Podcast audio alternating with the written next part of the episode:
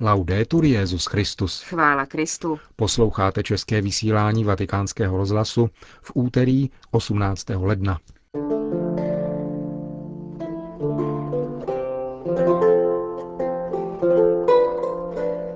Dnešním dnem začíná týden modliteb za jednotu křesťanů. Rozhovor se zakladatelem hnutí Neokatechumenátní cesta Kiko Arguelem.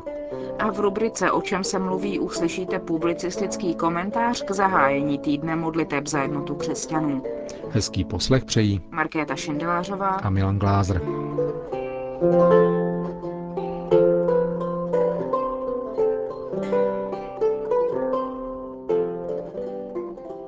Zprávy vatikánského rozhlasu. Vatikán. Dnešním dnem začíná týden modliteb za jednotu křesťanů s tématem vytrvale poslouchali učení a poštolů, byli spolu, lámali chléb a modlili se. Potrvá do úterý 25. ledna. Jak připomněl v neděli při polední modlitbě anděl páně Benedikt XVI, základní věcí, aby křesťané, třeba že roztroušení po celém světě a odlišní svými kulturami a tradicemi, byli jedno, jak to chce pán. Předseda Papežské rady pro jednotu křesťanů kardinál Kurt Koch zdůrazňuje ve svém článku pro dnešní vydání Osservatore Romano, že nastal čas obnovit ekumenickou zodpovědnost. Ekumenická naděje, píše kardinál Koch, je živena především přesvědčením, že ekumenické hnutí je velké dílo Ducha Svatého. Byli bychom lidmi malé víry, kdybychom nevěřili, že Duch Svatý dokončí to, co začal, dodává. Kardinál v článku zdůrazňuje, že křesťanské svědectví je houslovým klíčem ekumenického hnutí, díky němuž je melodie, která sjednocuje ekumenismus a misie, harmonická a symfonická. A hlas křesťanů je věrohodný tehdy, když jsou křesťané ve vydávání svědectví o kráse Evangelia sjednoceni. Nejvěrohodnějšími svědky jsou pak bez pochyb mučedníci, kteří při obraně Evangelia položili vlastní životy, dodává kardinál Koch. Dnes je křesťanství nejpronásledovanějším náboženstvím. Jen v roce 2008, připomíná kardinál, bylo z dvou miliard křesťanů na světě 230 milionů obětí diskriminace, bezpráví, nevraživosti i skutečného pronásledování v pravém smyslu slova. 80% těch, kdo jsou pronásledováni pro svou víru, jsou křesťané. Tato zdrcující bilance představuje pro všechny církve povolané k opravdové solidaritě velkou výzvu, píše předseda Papežské rady pro jednotu křesťanů. Vzpomeneme-li si v modlitbě na pronásledované křesťany, může to posílit naši ekumenickou zodpovědnost a proměnit na ekumenismus mučedníků. Musíme žít v naději, že krev mučedníků naší doby se jednoho dne stane semenem plné jednoty Kristova těla. O této naději musíme také věrohodně svědčit pomocí pro následovaným křesťanům ve světě, veřejným demaskováním situací mučednictví a společným nasazením ve prospěch respektování náboženské svobody a lidské důstojnosti. Týden modliteb za jednotu křesťanů je příležitostí k reflexí nad Kristovými slovy, aby byli jedno, aby mnozí uvěřili. Jak ale mohou křesťané dosáhnout plné jednoty, na to odpovídá jeden ze členů Papežské rady pro jednotu křesťanů, biskup italské diecéze Chieti Vasto, Bruno Forte. Musíme o ní prosit, musíme se sjednotit v Ježíšově modlitbě, aby všichni byli jedno. Musíme o tuto jednotu žádat Boha, protože jedině On je pánem naší jednoty. Stojí za povšimnutí, že letošní téma vybrala a reflexe připravila mateřská církev v Jeruzalémě. Vybraný biblický verš, vytrvale poslouchali učení apoštolů, byli spolu, lámali chléb a modlili se, obsahuje důležité ukazatele, podle nichž je třeba budovat jednotu, kterou pro nás chce Kristus. Svaté město je dnes bohužel stále poznamenáno hlubokým rozdělením, přestože ve skutečnosti jde o zemi jednoty, sdílení, o zaslíbenou zemi. Jeruzalém je místem, kde se setkávají krása, láska, moudrost a bolest. Jeruzalémská církev je dnes více než kdy jindy povolána, aby byla mostem mezi rozdíly, mezi rozdělením a aby vytvářela pouta jednoty. Je to veliká výzva. Křesťané ve svaté zemi se jí nemůžou vyhnout, a křesťané na celém světě jim musí být na blízku svými modlitbami a svou solidaritou. Říká jeden ze členů Papežské rady pro jednotu křesťanů biskup Bruno Forte. V kontextu týdne modliteb za jednotu křesťanů přijede v těchto dnech do Říma také delegace představitelů německé evangelické luteránské církve. Návštěva proběhne u příležitosti pětistého výročí návštěvy Martina Lutera v Římě. V pondělí 24. ledna přijme delegaci na audienci Benedikt XVI. V neděli v 17 hodin se pak v opatství svatého Pavla za hradbami zúčastní slavnostních ekumenických nešpor.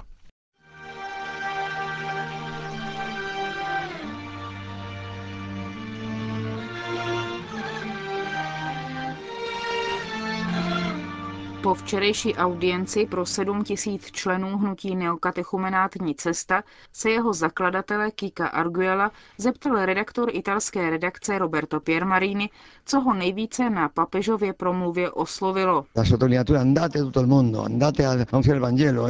Nejvíce to byl důraz, jděte do celého světa, hlásejte evangelium. A pak to, co řekl komunitám rodin odcházejících do misí. Opustili jste pohodlí svých farností, abyste šli pomáhat farářům v jejich obtížích. To nás potěšilo. Faráři, kteří mají několik různých komunit, svolí, že tři nebo čtyři z nich odejdou pomáhat farářům na periferiích, plných imigrantů, kde je spousta pastoračních potíží. Jako křesťanská komunita tedy odcházíme, abychom byli ku pomoci ve všech smyslech toho slova. Církev schválila neokatechumenátní směrnice pro katechety a nazvala je katechetickým direktoriem. Co znamená toto schválení?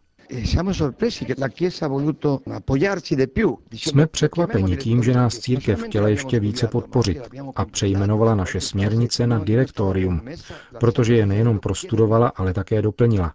Tam, kde text nebyl přesný, nám svatý stolec poradil, jak jej formulovat a byli jsme také požádáni zařadit tam odkazy na všechny odstavce katechismu katolické církve, kterých je víc než 2000.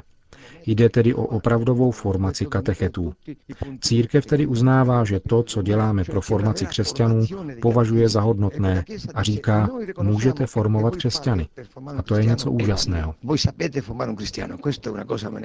Papež včera vyslal na misie 230 rodin. Jaké je jejich poslání? Nejrůznější. Ukázat víru. Ukázat život věčný, který je v nich, ale zejména poskytnout podporu v obtížných zónách, kde je katechetická formace lidí velmi slabá a kde jsou také místní komunity velmi slabé. Existují zóny, kde se už nevyskytují tradiční rodiny s jedním otcem a jednou matkou, ale mnoho rozdělených rodin. Mnoho lidí je zraněno a nevědí, co je to křesťanská rodina. My ukazujeme, co je to rodina. A mnozí pak skutečně chtějí být také rodinou, mladí zejména. A tam, kam tyto misionářské rodiny přijdou, mnozí začnou pocitovat touhu po sňatku. Tak je ve světě rodina uzdravována, protože rodina je základní buňkou lepšího světa, lepší společnosti. Ničit rodinu je nezměrně pošetilé, a přece k tomu v Evropě dochází. Důkazem je Skandinávie, kde 78% lidí žije osamoceně, končí v opuštěnosti. Je tam vysoký počet sebevražd, alkoholismus a tvrdý život v samotě. Mají nějaké plody misijní komunity, které opustili své farnosti, aby pomáhali ve farnostech, které pomalu zanikají? Ano, a mám z toho velkou radost. První plody sklízí oni sami. Zpočátku si myslí, že to bude těžké, ale co se pak stane? Jak říká svatý Pavel, Kristus zemřel, aby člověk už nežil sám pro sebe. Mnozí katolíci mají pokušení vrátit se a žít sami pro sebe, zabydlet se. Avšak ti, kteří odcházejí do misí jako zmíněné rodiny, snaží se žít už nikoli pro sebe plní vůli druhého. Tak jsou oživovány jejich kořeny a stávají se tak šťastnějšími než předtím. Říká Kiko Arguel, zakladatel hnutí Neokatechumenátní cesta. O čem se mluví?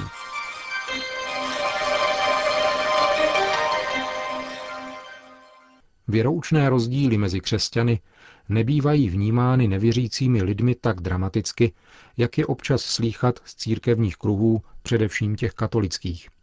Pokud vůbec nekřesťané, zvláště evropské provenience, tyto rozdíly vnímají, pak zpravidla nikoli jako nějaké pohoršení. V dnešním kulturním kontextu mají totiž tyto rozdíly ráz spíše jakési interesantní plurality nebo podivínského furianství, ale v každém případě jsou posuzovány velice zhovývavě, jsou-li vůbec zaznamenány. Zcela jinak je vnímají pouze křesťané sami. Toto zjištění je velmi důležité. Katolická církev vzala na druhém vatikánském koncilu existenci těchto rozdílů na vědomí jakožto bolestnou skutečnost. A to je vlastní a jediné novum církevního postoje k tomuto v dějinách ustavičně přítomnému faktu. Totiž zjištění, že věřící křesťan vnímá tuto skutečnost bolestně a nikoli vítězně. Každé lásce je bolest přirozeně vlastní a křesťan, jenž věří v Boha, který je láska, by tuto konstantu neměl přehlížet. Je přece součástí křesťanské víry již od počátků církve. Utěšující tvrzení, že existuje mnohem více toho, co křesťany spojuje, než toho, co rozděluje, pomalu a jistě ztrácí na povzbudivosti a jeho opakování už nudí. Ať už se totiž křesťan podívá na jakýkoliv obsah své víry, vidí, že to, co spojuje, zároveň také rozděluje. Pojem ekuména, který koncilem nabil zcela jiného významu, než doposud měl v dějinách křesťanství, působí na některé jako červená muleta na býka, stále připraveného se rozzuřit, a nebo je většinou vnímán jako specifický typ formalismu, který se nosí, ale na kterém tak mnoho nezáleží. Není divu, že katolický vynález ekumenismu bývá zvnějšku nazírán s nedůvěrou nebo chápán špatně, tedy jako sklouznutí do politického divadla. Mnohými ekumenismus nepochybně byl a dosud je praktikován jako hledání politického verbálního kompromisu. To však existovalo v dějinách církve vždycky a není třeba se nad tím pohoršovat právě nyní. Koncilní ekumenismus však není ideologie, i když koncovka dotyčného pojmu svádí k takovému chápání. Jeho obsah je mnohem jednodušší, ale také mnohem hlubší, nežli se může zdát.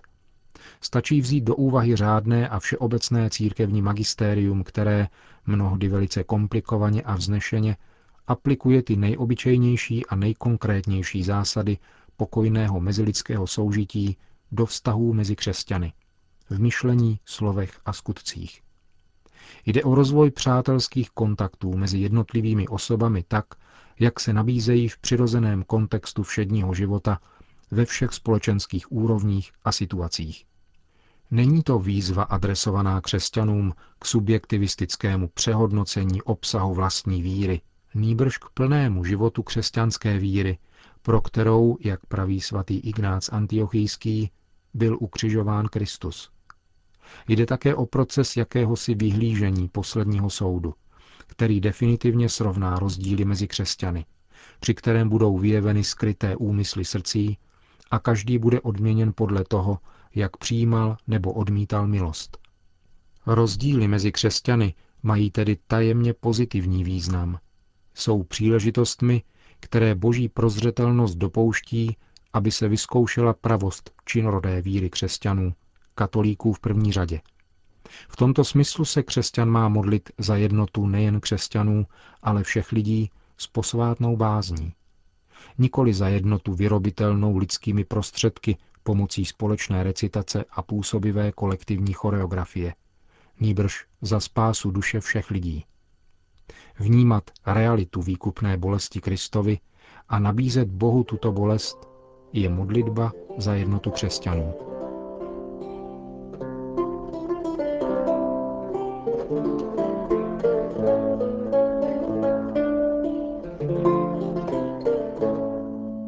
Končíme české vysílání vatikánského rozhlasu. Chvála Kristu. Laudetur Jezus Christus. thank you